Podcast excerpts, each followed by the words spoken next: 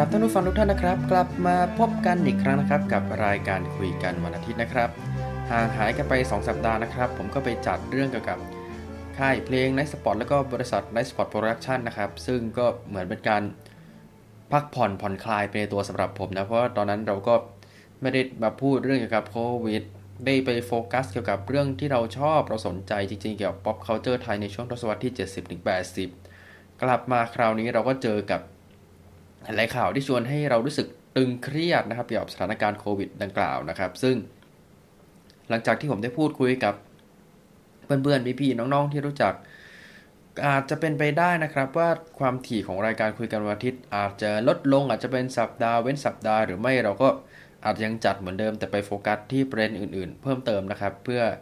ให้ทุกท่านได้เหมือนเบรกจากเรื่องโควิดที่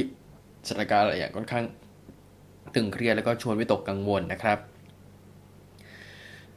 ซึ่งก่อนที่เราจะไปเข้าสู่ประเด็นของวันนี้กันนะครับก็คืออยากจะให้ทุกท่านถ้าเป็นไปได้ก็ย้อนกลับไปฟังเทปเรื่องเกี่ยวกับวัคซีนที่ผมเคยพูดไปแล้วนะครับ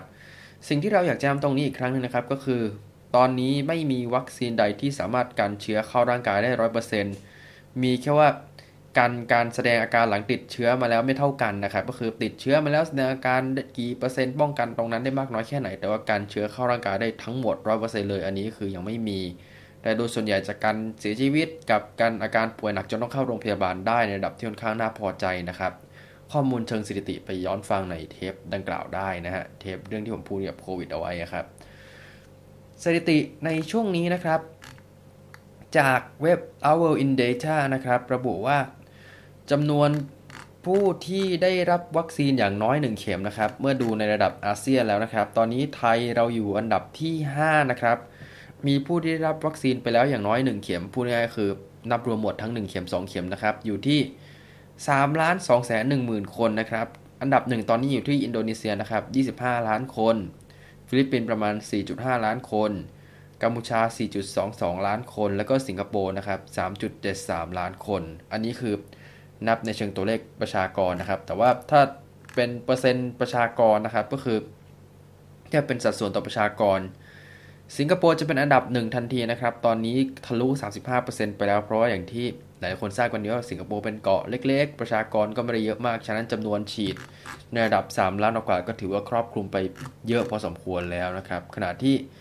อินโดนีเซียนะครับตัวเลขยี่สิบห้าล้านคนอาจจะอาจจะฟังดูเยอะแต่ว่าตอนนี้ถ้าเกิดเทียบเป็นสัดส่วนต่อประชากรนะฮะตอนนี้อยู่ที่อันดับที่สี่นะครับคิดเป็นยังไม่ถึง สิบเปอร์เซ็นต์ นะฮะของของอินโดนีเซียตอนนี้น่าจะอยู่ที่ประมาณเอ่อเจ็ด หกถึงเจ็ดเปอร์เซ็นต์ ประมาณนี้ครับของอินโดนีเซียถ้าเทียบเป็นสัดส่วนประชากรตรงนี้แล้วไทยจะอยู่เป็นอันดับที่เก้านะครับอยู่ที่ สามจุดหนึ่งเจ็ดเปอร์เซ็นต์ ของประชากรทั้งประเทศซึ่งก็ถือว่าไทยเราทำคะแนนตีตื้นขึ้นมาได้ค่อนข้างเร็วพอสมควรแต่ว่าอย่างที่ได้บอกครับว่าสุดท้ายแล้วเนี่ยมันก็ต้องขึ้นอยู่กับว่าไทยจะสามารถกระจายวัคซีนไปได้ให้กับผู้ป่วยเอ้ยไม่ใช่สิไทยสามารถกระจายวัคซีนให้กับผู้ที่มีความเสี่ยงประชาชนทั่วไปได้มากน้อยแค่ไหนหลังจากนี้นะครับในช่วงเดือนมิถุนายนที่กำลังจะถึงนี้แล้วก็ถ้าเกิดท่านใดไม่สะดวกที่จะเข้าเว็บ Our World in Data นะครับสามารถติดตามได้จาก Facebook ของอาจารย์ศาสินเฉลิมลาภนะครับจะมีการอัปเดตเรื่อยๆนะครับว่าตอนนี้สถานการณ์เป็นยังไงจะมีความเห็นจากแกนะครับว่าเอ่อ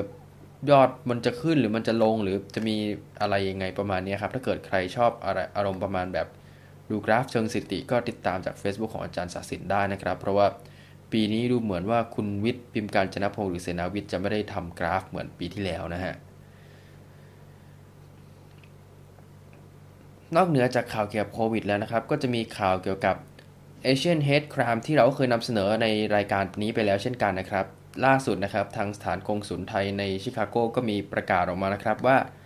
มีการทำร้ายประชาชนชาวไทยนะครับเมื่อวันที่ยี่สิบสองพฤษภาคมอันนี้คือในประกาศนะครับระบุว่าเมื่อวันเสาร์ที่ยี่สิบสองพฤษภาคมสองพันห้าร้อยหกสิบสี่เวลาประมาณ สิบเก้านาฬิกาสามสิบนาทีบริเวณด้านหน้าสวนสาธารณะมิลเลเนียมพาร์คเกิดเหตุการณ์คนไทยตกเป็นเหยื่อถูกรุมทำร้ายร่างกายจากกลุ่มคนจำนวน สิบห้าถึงยี่สิบ คนจนได้รับบาดเจ็บและถูกโจรกรรมทรัพย์สินวงเล็บโทรศัพท์มือถือในการนี้สถานกงสุลใหญ่จึงขอแจ้งเตือนพี่น้องคนไทยในเขตพื้นที่ชุมชนในมิดเวสทราบมาด้วยความห่วงใย และขอทุกท่านโปรดใช้ความระมัดระวังในการจัดเก็บและรักษาเอกสารประจำตัวและทรัพย์สินมีค่าการเดินทางไปยังสถานที่ต่างๆตลอดจนการใช้ชีวิตประจำวันในสถานที่สาธารณะและเขตชุมชนด้วยทั้งนี้หากมีเหตุจำเป็นเร่งด่วนสามารถติดต่อสถานกงสุลใหญ่ได้ที่หมายเลขโทรศัพท์วงเล็บเจ็ด เจ็ด สาม สอง เก้า สี่ ห้า เก้า สาม สามหรือที่อีเมล info at thai consulate chicago dot org นะครับอันนี้ก็คือเป็นข่าวที่ทาง Facebook สถานกงสุลไทยในชิคาโกรายงานมานะครับซึ่งมันก็สะท้อนเห็นว่าเราห่างหายจากประเด็นนี้การพูดถึงประเด็นนี้ในรายการไปพักใหญ่แต่ว่าอะไรๆมันก็ยังแย่อยู่เหมือนเดิมซึ่งเราก็ต้องติดตามกันต่อไปว่าสถานการณ์จะคลี่คลายหรือไม่ประการใดนะครับสำหรับประเด็นหลักที่เราจะเล่ากันในช่วงที่สองของรายการวันนี้นะครับก็จะเป็นเรื่องเกี่ยวกับการสื่อสารในสภาวะวิกฤตเช่นนี้นะครับซึ่ง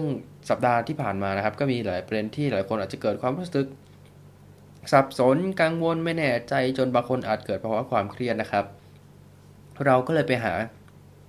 แนวทางในการสื่อสารในช่วงภาวะโควิด สิบเก้า นะครับว่าควรทำอย่างไรซึ่งจริงๆปีที่แล้วเราก็เคยนำเสนอประเด็นคล้ายๆกันนี้นะครับแต่อันนั้นจะเป็นเรื่องเกี่ยวกับ crisis management หรือว่าการจัดการตอบสภาวะวิกฤตในเชิงของบริษัทองค์กรต่างๆแต่ว่าตอนนี้ก็มีเปเปอร์วิจัยออกมาแล้วนะครับว่าการสื่อสารที่มีประสิทธิภาพในช่วงโควิด สิบเก้า ของทางภาครัฐนั้นควรทำอย่างไรเดี๋ยวอันนี้เราจะพูดกันในช่วงที่สองของรายการนะครับแต่ว่าช่วงแรกของรายการนะครับอย่างที่บอกไปแล้วว่าสถานการณ์โควิดยังคงเกิดขึ้นอยู่ซึ่งก็รวมไปถึงการเมืองระหว่างประเทศด้วยแล้วก็ตอนนี้เราก็มีราโชมอนมหาอำนาจภาคสองมาให้ติดตามชมกันอีกแล้วนะฮะสำหรับภาคแรกอย่างที่ผมเคยเล่าไปในรายการเทปโน้นนะครับเทปพิเศษนะครับก็เป็นเรื่องเกี่ยวกับซินเจียงและการกล่าวหาว่ามีใช้แรงงานอะไรยังไงหรือเปล่าซึ่งเราก็ได้พูดถึงการนำเสนอของทางฝั่งตอนตกแล้วก็ทางฝั่งจีนแล้วนะครับว่ามีการพูดถึงประเด็นอย่างกล่าวยังไงก็คือเป็นประเด็นเดียวกันแท้ๆแต่เล่าไม่ตรงกันเลยนะครับซึ่งใครจะไปนึกครับว่าเราจะมีราโชมอนภาคสองจากตัวละครเดิมๆมาให้ได้รับชมกันอีกแล้วนะฮะคราวนี้เป็นเรื่องเกี่ยวกับต้นต่อโควิด สิบเก้า นะครับทางสำนักข่าว อาร์ ที ของทางรัสเซียนะครับระบุเอาไว้ว่ามีหนังสือพิมพ์ Wall Street Journal นะครับได้ไปสัมภาษณ์แหล่งข่าวรายหนึ่งซึ่งเป็นหน่วยข่าวกรองนะครับระบุว่ามีเจ้าหน้าที่สามคนนะครับจากสถาบันวิจัยไวรัสวิทยาของเมืองอู่ฮั่นนะครับป่วยนะครับก่อนในช่วงเดือนพฤศจิกายนปีสองพันสิบเก้านะครับก่อนที่ทางรัฐบาลจะประกาศเกี่ยวกับโควิด สิบเก้า นะครับซึ่งหลายคนก็เป็นกังวลว่าแบบเฮ้ยมีหน่วยข่าวกรองออกมารายงานแบบนี้แสดงว่าเชื้อมันมาจากจีนหรือเปล่าอะไรประมาณนี้แต่ว่าใน Wall Street Journal ระบุเอาไว้นะครับว่าแหล่งหน่วยข่าวกรองดังกล่าวไม่ได้เปิดเผยว่าทำไมนักวิจัยเหล่านี้ถึงป่วยนะครับซึ่งขัดกับสิ่งที่หน่วยงานของรัฐบาลรัฐบาลโดนัลด์ทรัมป์นะครับในอดีตเคยบอกไว้ว่าอันนี้ที่นักวิจัยป่วยเพราะว่าเป็นเพราะโควิด สิบเก้า นั่นแหละประมาณนี้นะครับแต่ว่าทาง Wall Street Journal ได้รายงานต่อนะครับว่าประธานาธิบดีโจไบเดนนะครับแล้วก็ทางคณะรัฐมนตรีไม่ได้ปฏิเสธในข้อกล่าวหาที่มีต่อจีนในประเด็นดังกล่าวนะครับแต่ว่ามีเจ้าที่คนหนึ่งนะครับได้บอกกับทางหนังสือพิมพ์ว่ารัฐบาลทรัมป์พยายามเหมือนปั่นว่าแบบเออไอเรื่องที่มันคลุมเครือนี่แหละคือมาจากโคมาโควิด สิบเก้า มาจากจีนแน่ๆอะไรประมาณนี้ครับก็คือสิ่งที่ทางเจ้าที่ของเอ่อรัฐบาลของโจไบเดนได้บอกกับทางหนังสือพิมพ์เอาไว้นะฮะแล้วก็ขณะเดียวกันทางกระทรวงการต่างประเทศของจีนก็ได้ออกมาโต้ตอบทำนองว่าไม่มีรายงานโควิด สิบเก้า ในช่วงระยะเวลาดังกล่าวประมาณนี้นะครับรวมถึงก่อนหน้านี้เนี่ยมันก็เคยมีข่าวที่ว่าทางเจ้าที่องค์การอนามัยโลกเคยไปตรวจสอบเมืองอู่ฮั่นถึงเรื่องต้นตอของโควิด สิบเก้า แล้วซึ่งองค์ผลผลรายงานขององค์การอนามัยโลกระบุนะครับว่าทางทีไม่ได้พบต้นตอของไวรัสแต่เขาสันนิษฐานว่าการติดเชื้อเนี่ยอาจจะมาจากสัตว์สู่คนแล้วก็เป็นไปได้ว่าอาจจะมาจากระบบอาหารหรือเขาบอกฟู้ดซัพพลายครับคือเหมือนเป็นเกี่ยวกับอาหารเกี่ยวกับอะไรต่างๆนานาที่เกิดขึ้นกับประชาชนชาวเมืองอู่ฮั่นซึ่งหลังจากที่ผลของทางองค์การอนามัยโลกออกมานะครับสิบสี่ประเทศรวมถึงอังกฤษและอเมริกาก็เกิดความกังขาแล้วก็ต้องการให้มีการตรวจสอบใหม่โดยมีความโปร่งใสมากขึ้นนะครับขณะเดียวกันทางกระทรวงการต่างประเทศของจีนก็ได้ระบุถึงผลเกี่ยวกับองค์การอนามัยโลกที่ออกมาเมื่อสักครู่นี้นะครับบอกว่าทางอเมริกาพยายามกล่าวหาว่าจีนมีการปล่อยเชื้อไวรัสอะไรต่างๆนานาประมาณนี้ซึ่งในเคสล่าสุดนะครับที่ Wall Street Journal ได้ตีพิมพ์นำเสนอไป ซึ่งทางจีนนะครับก็ได้ตอบโต้โดยการ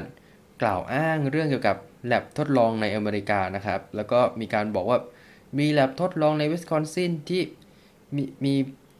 พลติดเชื้อจากการเอ่อ e-cigarette disease เขาบอกว่าเป็นโรคเกี่ยวกับเหมือนบุหรี่ไฟฟ้าประมาณนี้แล้วก็มีเรื่องเกี่ยวกับโรคที่เกิดขึ้นใน Northern Virginia เมื่อประมาณปีสองพันสิบเก้าประมาณนี้จีนก็เลยแบบเอ้ยมันเกิดอะไรขึ้นยูก็มีความลับเหมือนกันไม่ใช่เหรอทำไมยูไม่ยอมเปิดเผยอะไรประมาณนี้ก็คือเหมือนเล่นด้วยวิธีเดียวกันกลับประมาณนี้ครับในการกล่าวหาประเทศอเมริกานะครับซึ่งเราก็ต้องรอดูกันต่อไปว่าสงครามในเชิงข่าวสารแล้วก็ข้อมูลประมาณนี้เนี่ยจะนำไปสู่การแข่งขันด้านการค้าการทูตแล้วก็นำไปสู่สงครามตัวแทนระหว่างประเทศอะไรประมาณนี้หรือเปล่าซึ่งเราก็ต้องรอดูกันต่อไปนะครับถ้าทางราชมนเรื่องนี้จะไม่จบง่ายๆนะฮะมากันที่ประเด็นหลักนะครับของเราประจำสัปดาห์นี้นะครับเราเข้าสู่ช่วงที่สองกันอย่างรวดเร็วเลยเพราะว่าเนื้อหาค่อนข้างเยอะพอสมควรนะฮะสัปดาห์ที่ผ่านมานะครับหลายๆคนก็จะได้พบกับข่าวสารที่ไม่มีความแน่นอนแล้วก็มีประเด็นหลายอย่างที่ชวนสงสัยนะครับประเด็นแรกนะครับก็คือเรื่องที่ว่าหน่วยงานภาครัฐกับภาคเอกชนเอ้ยขออภัยครับหน่วยงานภาครัฐแต่ละหน่วยงานออกมาให้ข่าวไม่ตรงกันนะครับเช่นเรื่องที่ทางเพจของที่เกี่ยวข้องกับรัฐบาลเพจนึงนะครับออกมาระบุว่ากทมพร้อมเปิดระบบเว็บเบสจองฉีดวัคซีนโควิด สิบเก้า เริ่มยี่สิบห้าพฤษภาคมนี้สำหรับประชาชนทั่วไปแต่ว่าทางกระทรวงสาธารณสุขก็ออกมาระบุว่าเป็นข่าวบิดเบือนนะครับหรือข่าวที่มีเรื่องกับการจัดสรรวัคซีนล็อตที่สองต้องเลื่อนคิวหรือไม่อะไรยังไงประมาณนี้นะครับซึ่งคุณอาร์มธิวรัตน์นะครับซึ่งเป็นนักข่าวก็ได้ระบุเอาไว้นะครับว่า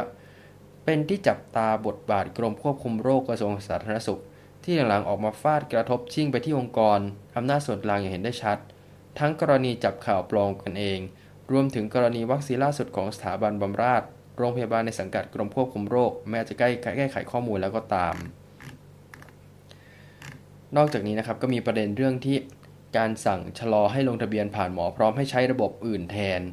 ซึ่งก็มีความเห็นออกมาสองมุมนะครับก็คือมีทั้งกลุ่มที่บอกว่ามีการทำดังกล่าวเพื่อให้ประชาชนเกิดทางเลือกมากขึ้นก็คือให้ไปลงในแอปของแต่ละจังหวัดเพื่อความสะดวกปรับแผนการกระจายอะไรต่างๆให้เหมาะสมประมาณนี้นะครับซึ่งกลุ่มผู้ที่สนับสนุนนโยบายดังกล่าวก็จะออกมาประมาณว่า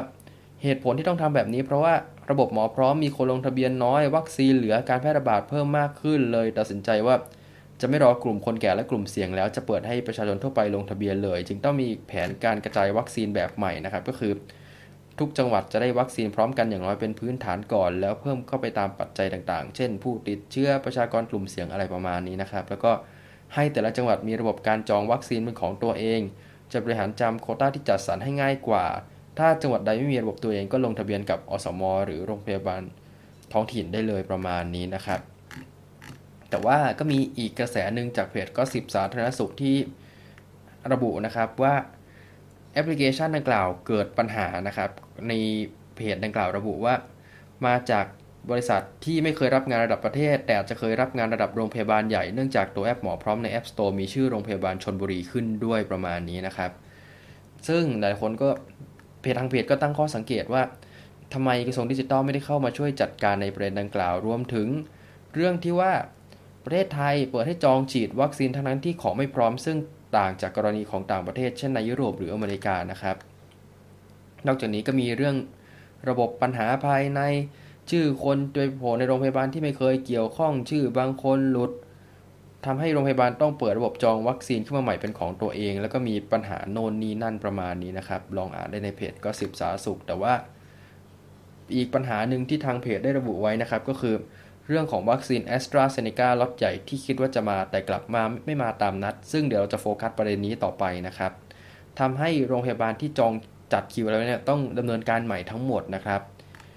ทางเพจก็สิบสาสุขก็ได้แนะนำเพิ่มเติมต่ออีกว่าเมื่อสบครวบอำนาจไว้ที่ตัวเองและทุกอย่างก็ควรมาจากสบคอย่างเดียวไม่ว่าจะจัดหาวัคซีนไม่ว่าจะเป็นการเกลี่ยวัคซีนหรือระบบการจองไม่ควรจะมีแอปพลิเคชันหลายแอปให้ยุ่งยากและไม่ควรจะเปลี่ยนไปเปลี่ยนมาสื่อสารทางเดียวก็ควรจะจบแต่ว่าเมื่อทางเพจก็ระบุนะครับว่ามีเรื่องเกี่ยวกับปัจจัยการเมืองปัจจัยโน่นนี่นั่นก็เลยเละไปตั้งแต่ต้น ทางจนถึงปลายทางแล้วก็เป็นภาระของทางโรงพยาบาลที่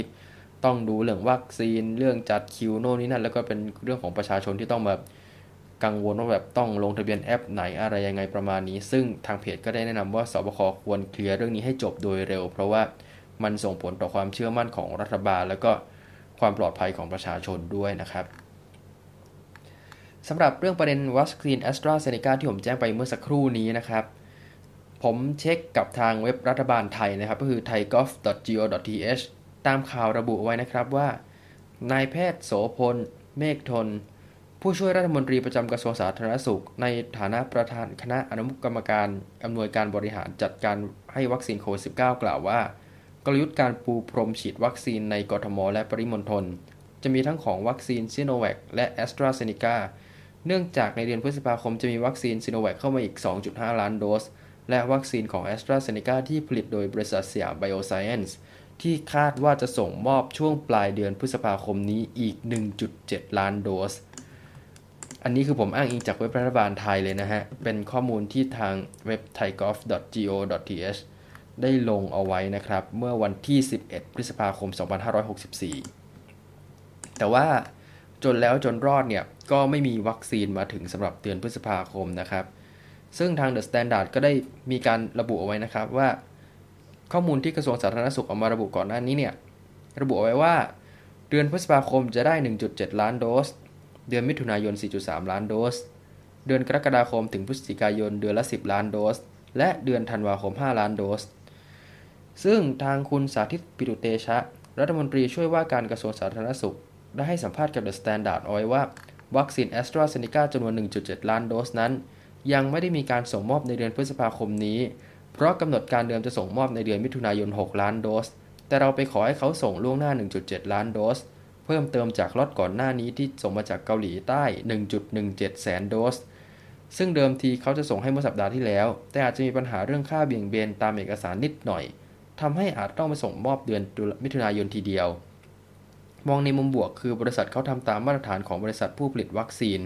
ตอนนี้ยังมั่นใจว่าการส่งมอบจะเป็นตามข้อกำหนดเดิมที่ทำไว้แต่ส่วนที่มีปัญหาไม่สามารถส่งมอบได้ หนึ่งจุดเจ็ดล้านโดสเป็นส่วนของ earlier delivery ซึ่งเขาอาจจะยังไม่ให้ความสำคัญมากนักตรงนี้แหละคนก็จะหายสงสัยเลยนะครับว่า หนึ่งจุดเจ็ด นี้มาจากไหนแต่อีกมุมนึงก็คือทำไมเราไปประกาศก่อน หนึ่งจุดเจ็ดล้านโดสทั้งๆที่ตามสัญญาระบุเอาไว้ว่าหกล้านโดสเดือนมิถุนายนนะครับอันนี้ก็เป็นประเด็นที่หลายๆคนเกิดความกังวลใจกันนะครับแล้วก็มีประเด็นที่นายแพทย์นครเปรมศรีได้สัมภาษณ์กับรายการเจาะลึกทั่วไทย Inside Thailand ทางช่องเก้าฮะระบุว่ายังไม่มีการคอนเฟิร์มจาก AstraZeneca ว่าจะส่งให้ได้เมื่อไหร่และเท่าไหร่สรุปได้เร็วก็คืออาทิตย์หน้าคืออาทิตย์ที่กำลังจะถึงนี้นะครับแล้วก็มีการระบุอีกว่าตัวเลขหกล้านโดสเป็นแผนของรัฐบาลที่มาจากการประมาณการผลิตของเราเองไม่ได้มาจากฝั่ง AstraZeneca ยังไม่มีการสรุปตัวเลขกลมๆแต่ทางนั้นยืนยันว่ามิถุนายนนี้ส่งให้ได้แต่ไม่มีสรุปว่าได้เท่าไหร่และเมื่อไหร่นอกจากนี้คุณหมอก็ยังบอกอีกนะครับว่าซิโนแวคสามล้านที่เป็นข่าวว่าจะได้มิถุนายนนั้นยังอยู่ในขั้นตอนการเจรจาเป็นตัวเลขที่เราออเดอร์ไปแต่จะได้ไหมยังไม่ทราบนอกจากนี้นะครับก็มีเรื่องกับราชวิทยาลัยจุฬาภรณ์แล้วก็ประเด็นอื่นๆอีกมากมายนะครับที่ผ่านมาในรอบสัปดาห์ที่ทำให้หลายคนเกิดความวิตกกังวลว่าแบบเออมันเกิดอะไรขึ้นทำไมข้อมูลมันกลับไปกลับมาเราจะเชื่อได้มากน้อยแค่ไหนประมาณนี้นะครับปีที่แล้วเราเคยนำเสนอประเด็นเกี่ยวกับการสื่อสารในสภาวะวิกฤตหรือ crisis management นะครับแต่นั้นผมอิงจากเอกสารของเว็บไซต์ในเชิงว่าถ้าเกิดเป็นบริษัทสื่อสารในเชิงวิกฤตต้องทำอะไรไงประมาณนี้แต่ผ่านไปหนึ่งปีนะครับตอนนี้ก็มีเปเปอร์ออกมาแล้วนะครับที่รับตีพิมพ์ในวารสารวิชาการนะฮะเปเปอร์ที่ผมจะพูดถึงต่อไปนี้นะครับคือเปเปอร์ที่ชื่อว่า Toward Effective Government Communication Strategies in the Era of โควิดสิบเก้า นะครับเขียนโดยคุณ Bernadette Highland Wood John Gardner Julie Riesk และก็ Ulrich เค เอช เอ็กเคอร์ นะครับตีพิมพ์ในวารสาร Humanities and Social Science Communications Volume eightนะครับ Article Number คือหมายเลขสามสิบนะครับตีพิมพ์เมื่อปีสองพันยี่สิบเอ็ดนะฮะซึ่งผมก็จะพูดถึงแนวทางสิบเอ็ดข้อที่เขาได้เสนอเอาไว้ตรงนี้นะครับรวมไปถึงจะพูดถึงบทคัดย่อคร่าวๆนะครับว่าเขาพูดถึงประเด็นดังกล่าวยังไงกันบ้างนะฮะตัวบทคัดย่อนะครับได้ระบุเอาไว้นะครับว่า ประสิทธิภาพในการตอบสนองประมาณนี้ครับขึ้นอยู่กับความเร็วและสเกลนะครับของรัฐบาลนะครับที่เข้ามาดำเนินการในส่วนดังกล่าวแล้วก็ปฏิกิริยาของคนในชุมชนที่มีต่อสารในด้านของการรับรู้การรับสารแล้วก็การแสดงออกตามข้อมูลข่าวสารที่ทางรัฐบาลแล้วก็หน่วยงานอื่นๆป้อนให้พวกเขานะครับซึ่งกลยุทธ์ในการสื่อสารเนี่ยมันไม่ได้มีกลยุทธ์ใดที่ดีที่สุดแล้วก็สามารถใช้ได้ทุกประเทศทั่วโลกประมาณนี้นะครับฉะนั้นทางทีมวิจัยก็เลยพยายามหาอ้างอิงจากเปเปอร์วิจัยเก่าๆนะครับในด้านของการใช้วิธีการสื่อสารเพื่อให้เกิดประสิทธิภาพมากที่สุดในช่วงสถานการณ์โควิดเช่นนี้นะครับแล้วก็เขาบอกว่าความสำเร็จในระยะยาวเนี่ยขึ้นอยู่กับการพัฒนาแล้วก็การรักษาความเชื่อมั่นของประชาชนนะครับเขาบอกว่า ultimately the long term success depends on developing and maintaining public trust นะครับซึ่งเขาระบุต่อนะครับว่าความหลากหลายของกลุ่มประชากรนะครับซึ่งควรถูกรวมไว้ในเรื่องของการทำกิจกรรมต่างๆนานาประมาณนี้ด้วยนะครับก็คือเหมือนเออให้คำนึงถึงความหลากหลายประชากรเป็นหลักด้วยประมาณนี้แล้วก็มีเรื่องเกี่ยวกับอิทธิพลของเทคโนโลยีเรื่องของการสื่อสารและการทำกิจกรรมต่างๆเพิ่มเติมด้วยนะครับนอกจากนี้นะครับเปเปอร์ดังกล่าวยังได้ระบุเพิ่มเติมอีกนะครับว่าการสื่อสารที่มีประสิทธิภาพในช่วงวิกฤตเกี่ยวกับสุขภาพเช่นนี้นะครับไม่ได้ขึ้นอยู่กับข้อความเพียงอย่างเดียวแต่มันขึ้นอยู่กับกระบวนการการโต้ตอบหรือ interactive process นะครับของข้อมูลข่าวสารแล้วก็ความคิดเห็นระหว่างกลุ่มบุคคลประชาชนรายบุคคลแล้วก็หน่วยงานต่างๆที่เกี่ยวข้องนะครับซึ่งมันเกี่ยวข้องกับข้อความหลายข้อความที่เกี่ยวข้องกับธรรมชาติของความเสี่ยงแล้วก็ข้อมูลอื่นๆที่เกี่ยวข้องนะครับต่อไปก็จะเป็นในส่วนของการที่ปูพื้นปูประเด็นก่อนที่เขาจะเข้าสู่เรื่องเกี่ยวกับสิบเอ็ดข้อที่เขาเสนอมานะครับซึ่งเขาระบุว่าความเชื่อมั่นของประชาชนนะครับเป็นเขาระบุนะครับว่าความเชื่อมั่นของประชาชนเป็นปัจจัยหลักนะครับในการสร้างความร่วมมือในประชาชนแล้วก็ทำให้ประพฤติพฤติกรรมในแนวทางที่ทางรัฐบาลต้องการนะครับนอกจากนี้นะครับยังได้ระบุต่ออีกว่าการสื่อสารที่มีประสิทธิภาพในช่วงสภาวะวิกฤตนะครับเขาบอกว่าขึ้นอยู่กับความเชื่อมั่นที่ในระดับควรอยู่ในระดับที่ค่อนข้างสูงนะครับแล้วก็คุณค่าร่วมกันนะครับที่อยู่ระหว่างผู้มีส่วนเกี่ยวข้องแต่ละคนนะครับรวมไปถึงความเชื่อมั่นว่าจะเกิดการพัฒนาการฟื้นฟูในระยะยาวในอนาคตตามที่ได้วางแผนเอาไว้นะครับแล้วก็มีการเน้นเพิ่มเติมอีกว่าข้อมูลที่โปร่งใสนะครับ transparent information strategy กลยุทธ์ทางด้านเกี่ยวกับข้อมูลที่มีความโปร่งใสเนี่ยมีความจำเป็นเพื่อให้ผู้คนเนี่ยแสดงออกรวมไปถึงเกิดความเชื่อมั่นแล้วก็ลดความกังวลลงได้นะครับแล้วก็เขาบอกว่าในทางกลับกันเนี่ยความเชื่อมั่นของประชาชนสามารถลดลงได้นะครับถ้าเกิดผู้นำเนี่ยไม่ยอมทำตามกฎนะครับแล้วก็ไกด์ไลน์ที่ตรงกับความคาดหวังของประชาชนประมาณนี้นะครับฉะนั้นรัฐบาลควรให้ความสำคัญกับความโปร่งใสของข้อมูลเป็นหลักนะครับแล้วก็ความเชื่อมั่นในตัวรัฐบาลและก็หน่วยงานต่างๆที่เกี่ยวข้องเนี่ยจะเพิ่มขึ้นถ้าเกิดมีความโปร่งใสในตัวข้อมูลที่มีการนำเสนอแล้วก็ตัดสินใจต่างๆนานาประมาณนี้นะครับซึ่งก็รวมไปถึงหลักฐานที่ว่าเออทำไมประชาชนถึงต้องทำตามนี้นี้นี้มีหลักฐานสนับสนุนในเชิงวิทยาศาสตร์อะไรต่างๆนานาแล้วก็สถานการณ์ใดที่ควรให้ความสำคัญเป็นอันดับแรกๆประมาณนี้นะครับประชาชนก็จะได้รับทราบนะฮะนอกจากนี้นะครับยังได้มีการระบุอีกว่าการมีการสร้างการมีส่วนร่วมของประชาชนนะครับมีความจำเป็นเพื่อที่จะระบุถึงคุณค่าร่วมกันหรือ shared values นะครับแล้วก็ให้ชุมชนเนี่ยแล้วก็ social network มีส่วนร่วมในการกำหนด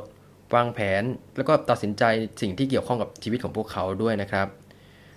ซึ่งตัวตรงนี้ครับเขาได้ระบุไว้ว่ามันคือ stakeholder engagement หรือว่าการที่ให้ผู้มีส่วนเกี่ยวข้องในสถานการณ์ตรงนี้เนี่ย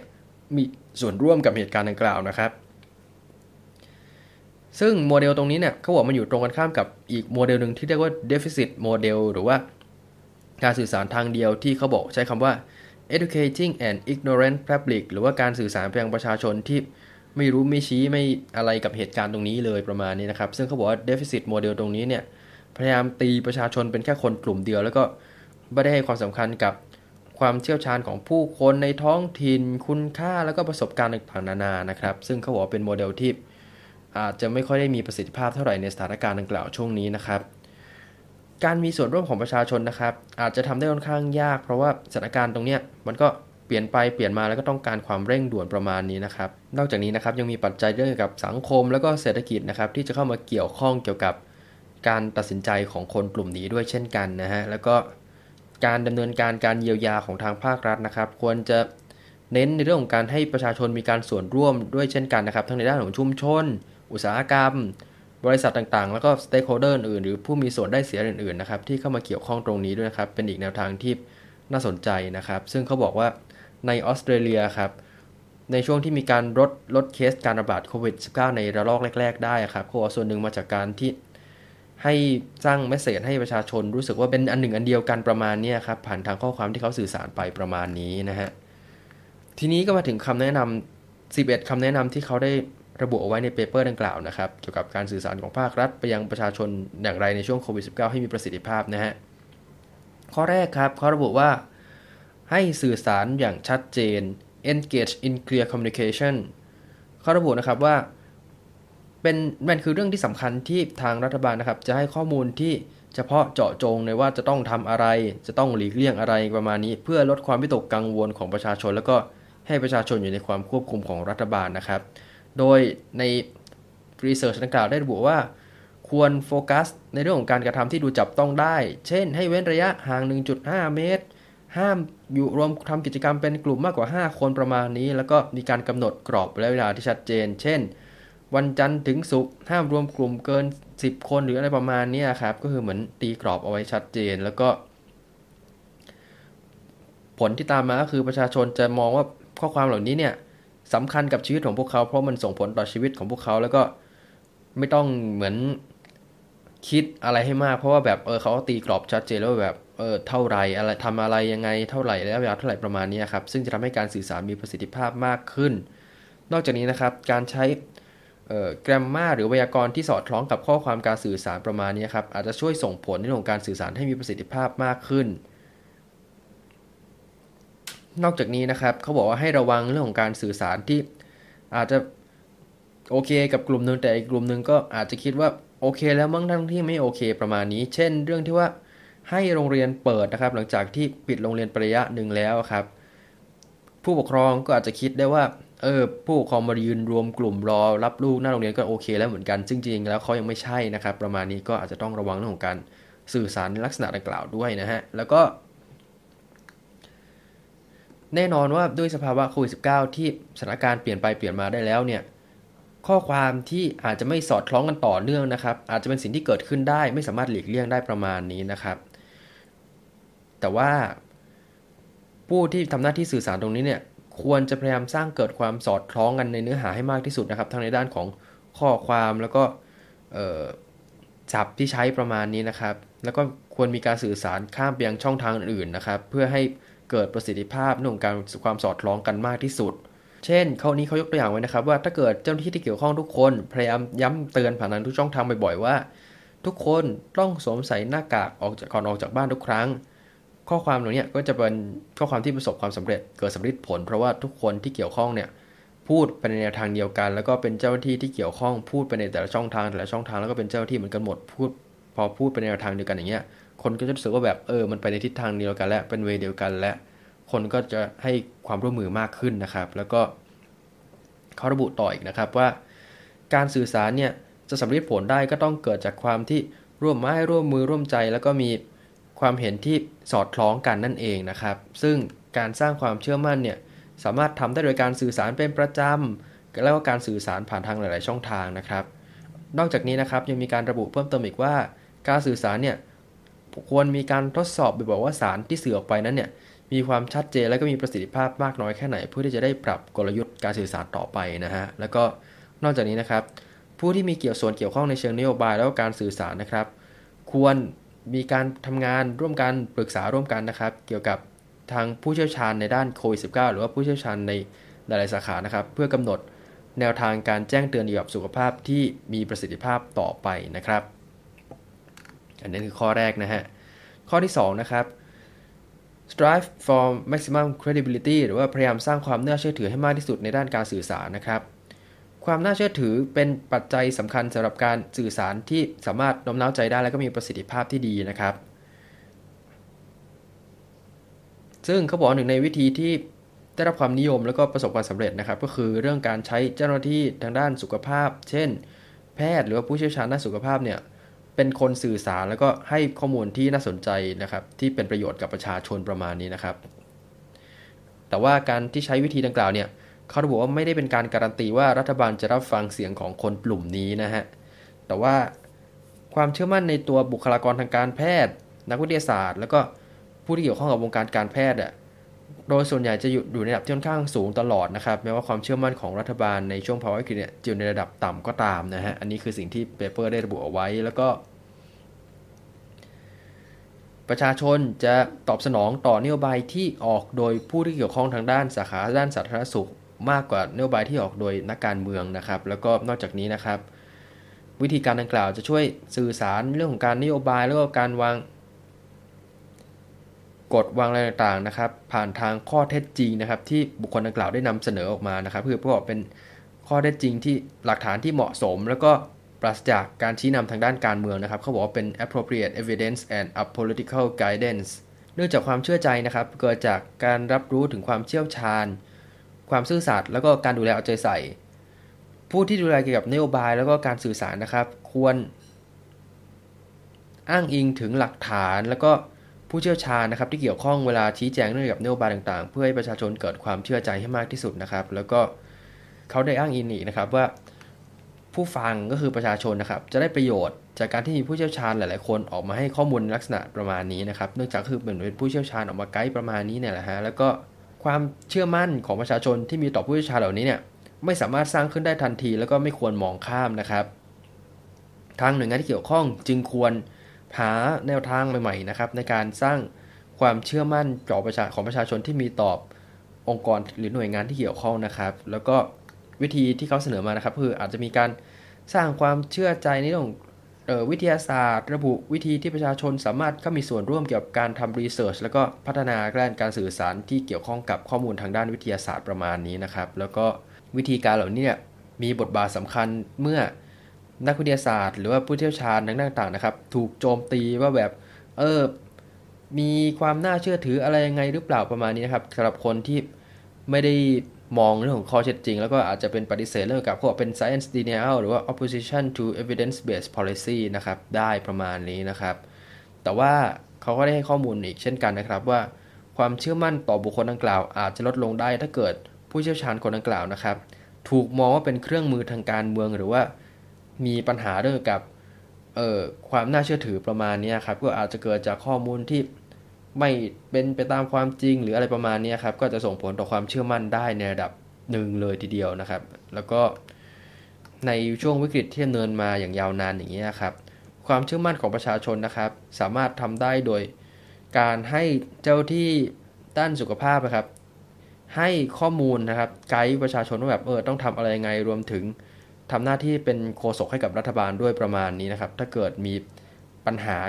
ระหว่างหน่วยงานประมาณนี้ครับก็สามารถช่วยสร้างความเชื่อมั่นได้ในระดับหนึ่งนะฮะอันนี้คือเปเปอร์ที่ไกด์มาคำแนะนำที่สามครับ communicate with empathy สื่อสารด้วยความเห็นอกเห็นใจเปเปอร์ดังกล่าวนะครับได้ระบุนะครับว่าผู้นำควรฟังว่าประชาชนในแต่ละชุมชนเนี่ยมีความต้องการอะไรแล้วก็ควรแสดงความเห็นอกเห็นใจต่อประชาชนดังกล่าวซึ่งผู้นำหรือหน่วยงานที่เกี่ยวข้องไม่ควรกลัวที่จะแสดงความรู้สึกเห็นอกเห็นใจหรือแสดงอารมณ์ต่อสถานการณ์ดังกล่าวนะครับเพราะว่าการแสดงความเห็นอกเห็นใจเนี่ยช่วยเพิ่มในเรื่องของความน่าเชื่อถือแล้วก็นำไปสู่การสื่อสารที่มีประสิทธิภาพมากขึ้นนะครับเพราะว่าพอประชาชนเห็นว่าแบบเออนักการเมืองมีความเห็นอกเห็นใจในตัวพวกเขาแล้วก็เป็นกังวลต่อคุณภาพชีวิตของพวกเขาจริงๆมันจะส่งผลให้ประชาชนปฏิบัติตามคำแนะนำของพวกเขาได้ง่ายขึ้นนะครับแล้วก็การแสดงความเห็นอกเห็นใจเขาบอกว่าควรทำแบบเป็น short narrative หรือว่าเป็นประโยคสั้นๆประมาณนี้นะครับแล้วก็มีคำเตือนว่าการแสดงความเห็นอกเห็นใจในลักษณะดังกล่าวนั้นไม่ควรอยู่ในไม่ควรนำมาเป็นตัวบทบาทเรื่องของการกำหนดนโยบายอะไรต่างๆควรอิงจากข้อเท็จจริงประมาณนี้มากกว่านะครับแล้วก็ควรผู้นำควรมีการยกย่องให้กำลังใจกลุ่มบุคคลที่ทำงานแนวหน้าคือกลุ่มแพทย์กลุ่มบุคลากรทางการแพทย์ต่างๆนะครับแล้วก็ปฏิบัติตามหลัก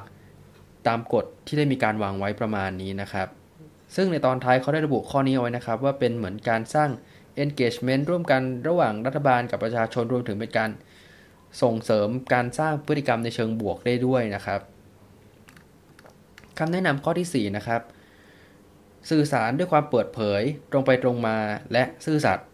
communicate with openness frankness and honesty เขาได้ระบุไว้นะครับว่าประชาชนจะให้ความร่วมมือกับ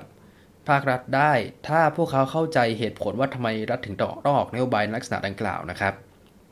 เพราะฉะนั้นมีความจำเป็นที่ทางรัฐบาลต้องอธิบายว่าทำไมการกระทำดังกล่าวถึงมีความจำเป็นถึงสำคัญมีประโยชน์หรือเกิดปัญหานะครับเช่นรัฐบาลออกควรออกมาพูดทำนองว่า we must observe physical distancing to protect vulnerable populations from exposure หรือเหมือนพูดว่าเราควรรักษาระยะห่างทางสังคมเพื่อปกป้องผู้ที่อยู่ในกลุ่มเสี่ยงนะครับจากการติดเชื้อนะครับซึ่งพอได้ข้อมูลตรงนี้เนี่ยประชาชนก็จะเข้าใจเหตุผลแล้วว่าแบบเออทำไมต้องเว้นระยะต้องอะไรประมาณนี้ทำไมรัฐบาลต้องออกกฎดังกล่าวประมาณนี้นะครับการเข้าถึงข้อมูลที่ถูกต้องนะครับทั้งในเชิงบวกและเชิงลบช่วยให้คนสร้างความคาดหวังขึ้นมาได้ในระดับที่เหมาะสมนะครับแล้วก็เป้าหมายเนี่ยไม่ใช่เรื่องของการขู่ให้ประชาชนกลัวหรือตกใจแต่ว่าการให้ข้อมูลในระดับที่เพียงพอนะครับแล้วก็สร้างความกังวลในระดับที่เหมาะสมก็คือไม่ทำให้คนแตกตื่นไม่ได้อะไรประมาณนี้แต่เหมือนให้ความข้อมูลที่ถูกต้องชัดเจนเพื่อให้ประชาชนรับทราบถึงปัญหาที่เกิดขึ้นอยู่ณเวลานี้นั่นเองนะครับซึ่งเขาบอกว่าความเสี่ยงเนี่ยที่เกิดขึ้นต่างๆนานาเนี่ยไม่ควรถูกทำให้มากเกินไปหรือน้อยเกินไปนะครับแล้วก็ผู้นำควรสื่อสารตั้งแต่เนิ่นๆนะครับเพื่อให้ประชาชนเกิดความเตรียมตัวเตรียมพร้อมประมาณนั้นซึ่งถึงแม้ว่าคนส่วนใหญ่จะไม่ชอบความไม่แน่นอนในตัวข้อมูลเนี่ยแต่ว่าความไม่แน่นอนในตัวข้อมูลเนี่ยก็ยังถือว่าน้อยเมื่อเทียบกับการสร้างความรู้สึกให้ประชาชนเกิดความงงเกิดความสับสนนะครับเพราะว่าตรงนั้นเนี่ยมันจะส่งผลต่อความเชื่อมั่นของประชาชนเลยถ้าเกิดทุกคนงงว่าแบบเอ้ยมันเกิดอะไรขึ้นมันอะไรยังไงประมาณนี้ครับเขาบอกว่า why people dislike uncertainty a perception of obfuscation is worse because it diminishes trust นะครับอันนี้ก็คือเป็นสิ่งที่เขาได้เน้นย้ำว่า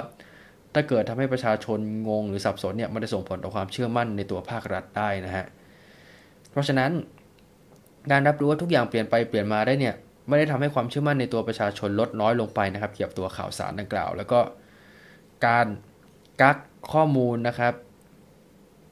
จะทำให้ประชาชนเนี่ยไปหาข้อมูลที่อื่นแทนจะทำให้เกิดทฤษฎีสมคบคิดแล้วความเชื่อข่าวลือผิดๆเกี่ยวกับเฟคนิวส์ได้นะครับซึ่งอันนี้คือเป็นเรื่องที่ทางภาครัฐต้องระวังนะฮะคำแนะนำที่ห้าครับให้ระลึกไว้เสมอว่าความไม่แน่นอนเป็นเรื่องที่หลีกเลี่ยงไม่ได้ recognize that uncertainty is inevitable นะครับอย่างที่ได้บอกไปแล้วนะครับว่าประชาชนส่วนใหญ่ไม่ชอบความกำกวมอะไรต่างๆนานาประมาณนี้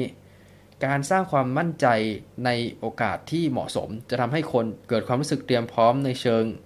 รูปธรรมแล้วก็นามธรรมนะครับแล้วก็ลดความกังวลจากความไม่แน่นอนตรงนี้ได้แต่ว่าโดยปกติแล้วเนี่ยภัยทางด้านเกี่ยวกับสาธารณสุขต่างๆนานาเนี่ยมันจะมีเรื่องของความไม่แน่นอนเกิดขึ้นอยู่แล้วเพราะว่าเป็นเป็นข้อมูลที่เปลี่ยนไปเปลี่ยนมาเรื่องสายพันธุ์กลายพันธุ์เรื่องโน่นเรื่องนี้ประมาณนี้นะครับฉะนั้นเป็นเรื่องที่สำคัญเช่นกันนะครับที่อย่าให้ความหวังกับประชาชนเขาบอกว่าอย่า not to foster illusions of certainty ก็คือเหมือนอย่าให้ภาพลวงตาว่ามันมีความมั่นใจอยู่ตรงหน้าซึ่งอาจจะส่งผลต่อความเชื่อมั่นในระยะยาวได้ประมาณนี้โดยเขายกตัวอย่างนะครับว่าการตีกรอบความมั่นใจในลักษณะที่มากเกินไปเช่นการใช้คำว่าแบบตอนนี้มันปลอดภัยเต็มที่แล้วนะประมาณนี้หรือว่า it is perfectly safe เนี่ยอาจส่งผลในเชิงลบตีกลับมาทางรัฐบาลแล้วก็ทำให้ประชาชนเกิดความกังวลมากขึ้นกว่าเดิมได้นะครับเพราะฉะนั้นการสื่อสารที่มีประสิทธิภาพคือเขาบอกว่าต้องให้ประชาชนตระหนักว่ามีความเสี่ยงอยู่ณเวลานี้จริงๆแล้วก็ความไม่แน่นอนแล้วก็ความกำกวมเนี่ยเป็นเรื่องที่หลีกเลี่ยงไม่ได้นะครับซึ่งความไม่แน่นอนความกำกวมต่างๆเนี่ยมันก็จะมาจากความเอ่อไม่แน่นอนในด้านของความเทคนิคหรืออะไรประมาณนี้ซึ่งความไม่แน่นอนในด้านเทคนิคนะครับมีผลเป็นศูนย์หรือว่ามีผลในเชิงบวกต่อความเชื่อมั่นของประชาชนนะครับอันนี้คือที่เขาอ้างอิงจากรีเสิร์ชอื่นๆมานะครับแล้วก็ในมุมกลับกันถ้าเกิดประชาชนส่วนใหญ่เกิดความไม่แน่ใจในระดับจำนวนมากพร้อมๆกันนะครับเขาบอก consensus uncertainty had negative effects นะครับอันนี้ก็คือสิ่งที่เขาได้แจ้งเอาไว้ก็คือเหมือนให้ทำให้ประชาชนเคลียร์ไปแล้วแบบเออตรงนี้มันไม่ชัดเจนนะดีกว่าให้ประชาชนมารู้สึกว่าไม่ชัดเจนพร้อมๆกันซึ่งมันจะส่งผลลบต่อ ความเชื่อมั่นในตัวรัฐบาลได้นะครับนอกจากนี้นะครับเขาระบุเพิ่มเติมอีกว่าหลังจากที่มีหลักฐานใหม่ๆขึ้นมานะครับการรับรู้ว่ามีความไม่ชัดเจนแล้วก็ให้เน้นไปเรื่องของความแตกต่างของข้อมูลเก่าข้อมูลใหม่ที่ไม่สอดคล้องกันนะครับจะทำให้ประชาชนเกิดความเข้าใจได้มากขึ้นว่าแบบเออตอนนี้ชุดข้อมูลมันเปลี่ยนแล้วนะประมาณนี้ครับแต่ก็ต้องเหมือนเน้นว่าแบบเหมือนจากข้อก่อนนะครับว่าต้องมีหลักฐานประกอบมีเรื่องของการสนับสนุนประมาณนี้ครับแล้วก็ต้องทำให้ประชาชนเห็นถึงความตรงไปตรงมาเปิดเผยแล้วก็จริงใจนะฮะข้อที่หกนะครับ account for levels of health literacy แล้วก็ numeracy ก็คือเหมือนให้เหมือนต้องดูก่อนว่าประชาชนมีความรู้เรื่องสุขภาพแล้วก็ความเข้าใจในเรื่องของสารที่สื่อออกไปมากน้อยแค่ไหนประมาณนี้นะครับซึ่ง health literacy นะครับเขาบอกว่ามันคือการที่ประชาชนเข้าใจเรื่องของสุขภาพแล้วก็ข้อมูลข่าวสารทางด้านสุขภาพมากน้อยแค่ไหนประมาณนี้นะครับรวมถึงมันสอดคล้องกับชีวิตวิถีประจำวันของพวกเขามากน้อยแค่ไหนนะครับซึ่งตรงนี้มันจะส่งผลต่อการที่ประชาชนประพฤติพฤติกรรมที่ตอบสนองต่อแนวทางที่รัฐต้องการด้วยนะครับเพื่อลดความเสี่ยงแล้วก็ลดโอกาสในการติดเชื้อด้วยนั่นเองนะฮะซึ่งเปเปอร์ก็ได้ระบุนะครับว่าผู้ที่ทำหน้าที่สื่อสารนะครับควรใช้ข้อมูลในเชิงปริมาณและเชิงคุณภาพในด้านของการประเมินความเสี่ยงแล้วก็มีการสื่อสารในลักษณะที่ประชาชนเข้าใจได้ง่ายเช่นใช้คำว่าตอนนี้มีความเสี่ยงสูงนะเจ็ดในสิบคนตอนนี้มีความเสี่ยงอยู่ประมาณนี้ครับคนก็จะเข้าใจภาพที่ทางรัฐบาลต้องการสื่อสารได้ง่ายมากขึ้นนะฮะแล้วก็สิ่งที่ต้องระวังก็คือการใช้สื่อสารด้วยการใช้ตัวเลขแบบง่ายๆเนี่ยอาจจะส่งผลลบต่อทางรัฐบาลได้เพราะฉะนั้นเขายกตัวอย่างมานะครับว่าการแสดงให้เห็นว่าตัวเลขเคสลดลงแล้วอาจจะทำให้ประชาชนรู้สึกว่าแบบอืมตอนนี้ปลอดภัยแล้วนี่อะไรประมาณนี้ซึ่งมันก็อาจจะลามไปสู่การแพร่ระบาดระลอกถัดไปได้นะครับเพราะฉะนั้นเขาบอกว่าควรบิดข้อความประมาณว่าแบบเออเราต้องช่วยกันทำให้ตัวเลขมันลดลงไปอีกประมาณนี้เพื่อที่จะได้แบบดำเนินการต่อไปประมาณนี้ครับเขาบอกว่าต้องทำให้ตัวเลขลดถึงจุดๆนี้นะเพื่อที่จะได้แบบผ่อนคลายมาตรการต่อไปประมาณนี้ครับก็คืออย่าพูดแต่เรื่องที่ว่าตัวเลขลดลงไปอย่างเดียวต้องพูดถึงเรื่องมูลเหตุเรื่องแรงจูงใจอะไรต่างๆอย่างที่คล้ายๆข้อก่อนๆหน้าได้นำเสนอมาแล้วประมาณนี้นะครับแล้วก็ทางภาครัฐก็จะต้องย้ำเตือนประชาชนว่าตัวโมเดลคาดการณ์สถานการณ์ประมาณนี้ครับอาจจะมีความผิดพลาดได้นะครับเนื่องจากโมเดลดังกล่าวเนี่ยไม่ได้ทำหน้าที่พยากรณ์ข้อเท็จจริงข้อพยากรณ์ว่าแบบเออมันจะเกิดอะไรขึ้นต่อไปแต่ว่าเป็นเหมือนการจำลองสถานการณ์ตามข้อมูลว่าด้วยชุดข้อมูลนี้การแพร่ระบาดเท่านี้เท่านี้อนาคตจะเกิดอะไรขึ้นต่อไปประมาณนี้ก็คือเหมือนเป็นการคาดเดานะครับคือไม่ได้แบบคาดเดาว่ามันต้องเป็นตามนี้ หนึ่งร้อยเปอร์เซ็นต์ แต่ว่าเขาบอกว่า models can be accurate but not come true ก็คือเหมือนอาจจะมีความแม่นยำในระดับหนึ่งแต่ไม่อาจจะต้องเป็นจริงเสมอไปถ้าเกิดมีปัจจัยอื่นหรือมีตัวแปรอื่นที่เข้ามาเกี่ยวข้องณเวลานี้นะฮะข้อที่เจ็ดครับกระตุ้นให้ประชาชนมีการแสดงออกมากขึ้นก็คือเขา empower people to act ก็คือเหมือนกระตุ้นให้ประชาชนมีการแสดงออกอะไรอย่างนี้มากขึ้นซึ่งเขาบอกว่าเรื่องของการสื่อสารเนี่ยมันจะมีกำแพงเรื่องกับการปฏิบัติในทางจริงหรือว่าทางจิตวิทยานะครับที่ทำให้คนเนี่ยทำตามสิ่งที่ทางรัฐบาลนะครับอยากให้ทำนะครับซึ่งตรงนี้มันก็จะมีเหมือนเป็น barrier อยู่ซึ่งคนต้องการแรงจูงใจโอกาสแล้วก็ความสามารถนะครับในการแสดงออกในลักษณะดังกล่าวนะครับเพื่อที่ตามที่รัฐบาลต้องการนะครับก็คือเป็นอีกปัจจัยหนึ่งเหมือนกันที่ทำให้ประชาชนทำตามตรงนี้ได้นะฮะซึ่งเขาบอกว่ากลยุทธ์ที่ควรทำนะครับก็คือเหมือนเพิ่มโอกาสให้คนได้เข้าถึงทรัพยากรเหล่านี้ในช่วงโควิดด้วยครับเช่นเหมือนการตระหนักว่าคนจะยอมทำตามนโยบายต่างๆเนี่ยก็ต่อเมื่อเขารู้ว่าแบบเออเขายังสามารถเข้าถึงโอกาสทางด้านทางเศรษฐกิจได้แม้จะเป็นช่วงที่ตกงานหรือหยุดงานก็ตามประมาณนี้นะครับอันนี้ก็เป็นอีกประเด็นการสื่อสารหนึ่งที่น่าสนใจนะฮะแล้วก็บอกต่ออีกนะครับว่าการตีกรอบข้อมูลข่าวสารเนี่ยเป็นสิ่งที่จำเป็นสำหรับการกระตุ้นการทำให้ประชาชนรู้สึกว่าแบบเออควรออกมามีส่วนร่วมอะไรประมาณนี้ครับเขาบอกว่าบางทีข้อความบางข้อความก็อาจจะส่งผลในเชิงลบแบบที่ไม่ได้เจตนาก็ได้เช่นการบอกให้ประชาชนใจเย็นๆหรือว่าคามดาวเนี่ย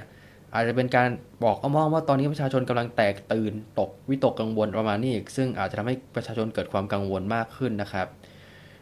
ฉะนั้นเขาบอกว่าอีกข้อความหนึ่งที่อาจส่งผลลักษณะคล้ายๆกันได้นะครับคือการใช้คำว่า we are getting on top of crisis หรือว่าตอนนี้คือเราอยู่บนจุดสูงสุดของวิกฤตดังกล่าวแล้วเนี่ย อาจจะเป็นข้อความเชิงบวกแต่ว่าอาจจะส่งผลร้ายต่อวิกฤตได้นะครับเพราะว่าประชาชนก็วิตกกังวลว่าแบบเอ้ยตอนนี้มันเลวร้ายที่สุดแล้วอะไรประมาณนี้ฉะนั้นถ้าเกิดรัฐบาลต้องการให้ประชาชนเกิดความสบายใจแล้วก็เกิดทัศนคติเชิงบวกนะครับอาจจะต้องใช้คำว่า we are on the road to recovery หรือว่าเหมือนเรากำลังอยู่ในระหว่างการเยียวยาประมาณนี้นะครับอาจจะเป็นการสื่อสารที่เหมาะสมกว่าแล้วก็ทำให้ประชาชนแสดงออกในแนวทางที่เหมาะสมกว่านั่นเองนะฮะภาคประชาชนนะครับเป็นอีกบทบาทหนึ่งสำคัญนะครับของด้านการตอบสนองต่อสภาวะวิกฤตโควิด สิบเก้า ประมาณนี้นะครับซึ่งพอเจอพอประชาชนพบกับภัยหลังนี้เนี่ยพวกเขาก็มีความรู้สึกที่ว่าแบบเอออยากได้ความรู้สึกแบบอยู่ร่วมกันประมาณนี้ครับแล้วก็ข้อมูลที่มีการสื่อสารจากทางรัฐบาลนะครับก็คือต้องทำให้ประชาชนรู้สึกถึงความเป็นอันหนึ่งอันเดียวกันนะครับในด้านของการสื่อสารการรับมือกับวิกฤตต่างๆนานาประมาณนี้นอกจากนี้นะครับประชาชนก็จะรู้สึกว่าแบบถ้าเกิดสิ่งที่สื่อสารออกไปเนี่ยมันดูปฏิบัติได้จริงประมาณนี้ครับก็คือจะเป็นเรื่องที่ค่อนข้างดีกับพวกเขามากกว่ารวมไปถึงตัวแทนอุตสาหกรรมนะครับควรจะมีการเข้าไปพูดคุยหรือเสนอแผนที่เกี่ยวข้องกับทางธุรกิจอะไรต่างๆนานาประมาณนี้ว่าแบบเออหลังจากนี้จะดำเนินการธุรกิจอย่างไรในทางที่ก่อให้เกิดความเสี่ยงได้น้อยที่สุดประมาณนี้เพื่อให้พวกเขารู้สึกว่าแบบเออมันยังเข้าถึงรีซอสเรื่องของการทำงานเรื่องของการดำเนินธุรกิจได้อยู่ในสภาวะวิกฤตประมาณนี้นะครับประชาชนก็รู้สึกว่าอุ่นใจแล้วก็สามารถเดินตามแนวทางที่ทางรัฐบาลตีกรอบเอาไว้ให้ได้ง่ายขึ้นนั่นเองนะฮะข้อที่แปดครับสอดคล้องกับค่านิยมของสังคม appeal to social norms ก็คือเขาบอกว่าการสื่อสารเนี่ยควรจะคำนึงถึงค่าคำเนียมค่านิยมต่างๆของสังคมด้วยโดยอาจจะเป็นใช้ในเรื่อง descriptive norm หรือว่าในด้านของการเชิงบรรยายประมาณนี้ครับว่าแบบเออทุกคนก็ทำแบบนี้เหมือนกันนะหรือว่า injunctive norm ก็คือเหมือนบอกเออเป็นสิ่งที่ถูกต้องนะที่ทำแบบนี้ซึ่งค่านิยมของสังคมที่เขาระบุไว้ตรงนี้คือก็บอกว่าประชาชนส่วนใหญ่เนี่ยค่านิยมของสังคมก็จะประมาณว่าเหมือนพวกเขาก็จะรู้สึกเหมือนเป็นห่วงคนใกล้ตัวหรือว่ารู้สึกอะไรประมาณนี้ครับเมื่อเกิดภาวะวิกฤตประมาณนี้ครับฉะนั้นการสื่อสารประมาณนี้ที่มีประสิทธิภาพก็คืออาจจะต้องสื่อสารว่าให้ดูแลคนใกล้ตัวเพื่อป้องกันโควิด สิบเก้า ประมาณนี้ไม่ให้เชื้อไปถึงพวกเขาก็ให้ไปฉีดวัคซีนไม่อยากให้ผู้สูงอายุบ้านท่านเหมือนติดเชื้อก็ไปฉีดวัคซีนอะไรประมาณนี้ครับอันนี้ผมพูดกว้างๆยกตัวอย่างคร่าวๆนะครับประมาณนี้แต่ว่าอีกมุมนึงก็คือ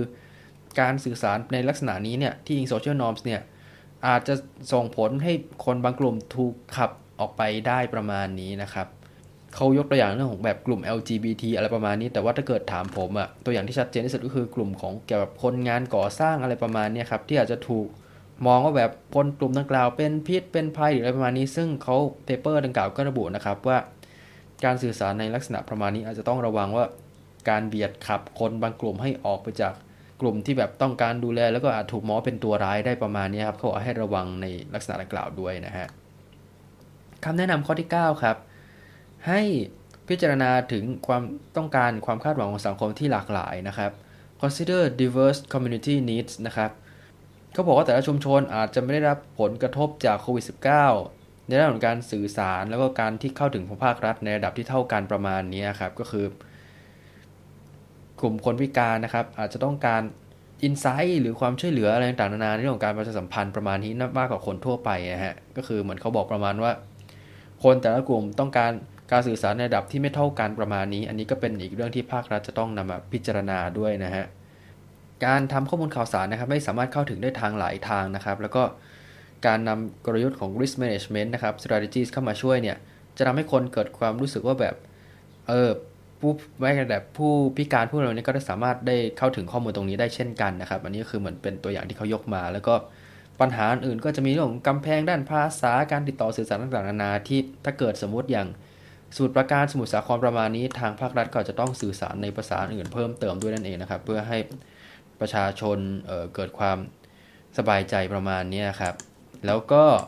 การสื่อสารไปยังคนต่างกลุ่มต่างถิ่นต่างวัฒนธรรมนะครับเขาระบุว่าควรมีการแสดงความเห็นอกเห็นใจให้เกียรติแล้วก็เต็มใจนะครับถ้าเกิดมีการสอบถามอะไรต่างๆนานาให้กับประกับหน่วยงานรัฐที่เกี่ยวข้องประมาณนี้นะครับข้อสิบนะครับที่เขาเสนอมาก็คือ active กับการต่อสู้ข่าวปลอมข่าวสารต่างๆนานา be proactive in combating misinformation เขาบอกว่าการให้ข้อมูลที่อิงจากข้อเท็จจริงแล้วก็ ทันด่วนหนึ่งปัจจุบันโดยทั้งหมดนี้ยึดหลักตามความโปร่งใสนะครับจะช่วยป้องกันการแพร่กระจายของข่าวลือและก็ทฤษฎีสมคบคิดต่างๆนานาได้นะฮะนอกจากนี้นะครับการชี้ไปยังความบกพร่องทางด้านลอจิกของข้อมูลข่าวสารที่ออกมาก็สามารถป้องกันการแพร่กระจายข่าวได้ส่วนหนึ่งด้วยนะครับแล้วก็อาจจะต้องย้ำเตือนประชาชนว่าให้คำนึงถึงข้อเท็จจริงของข่าวลือที่ออกมานะครับว่ามีความน่าเชื่อถือมากน้อยแค่ไหนก่อนที่จะแชร์ในโซเชียลเน็ตเวิร์กนะฮะทั้งหมดนี้ก็คือสิบข้อขออภัยไม่ใช่สิบเอ็ดข้อนะฮะสิบข้อนะครับที่เขาได้เสนอออกมานะครับสิบข้อนี้ประกอบไปด้วย